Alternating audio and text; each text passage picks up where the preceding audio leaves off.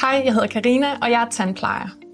I denne video vil jeg vise, hvordan tandbørstning på 6-årstanden kan gøres derhjemme.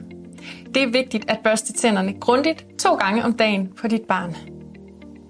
I dag børster jeg tænder med Evi. Du kan samarbejde med barnet ved at spørge, hvor tandbørstningen skal foregå. Evi vil gerne have børstet tænder sammen med sin bamse.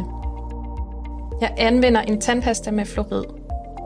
Jeg anvender det, som svarer til hendes lille fingernegl.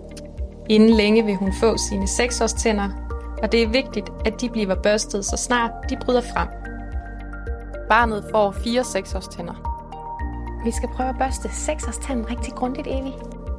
Og det er fordi 6-årstanden den kommer frem bag mælketanden herom, helt om bagved. Kan du mærke, at jeg kilder?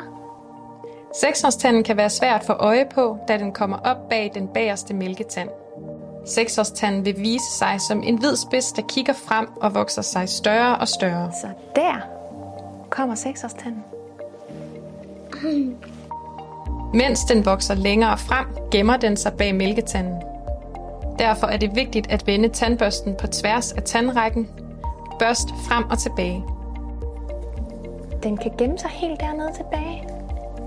Kan du mærke? Nu børster jeg på tandkødet. Sådan bliver den ren. Og så skal vi også huske, at der kommer en 6-årstand for oven. Her, helt her tilbage, der kan man også sætte tandbørsten på tværs og børste frem og tilbage. Når du skal børste på ydersiden af 6-årstanden, kan det være en god idé, at barnet lukker munden lidt, mens du let hiver ud i kind eller læbe.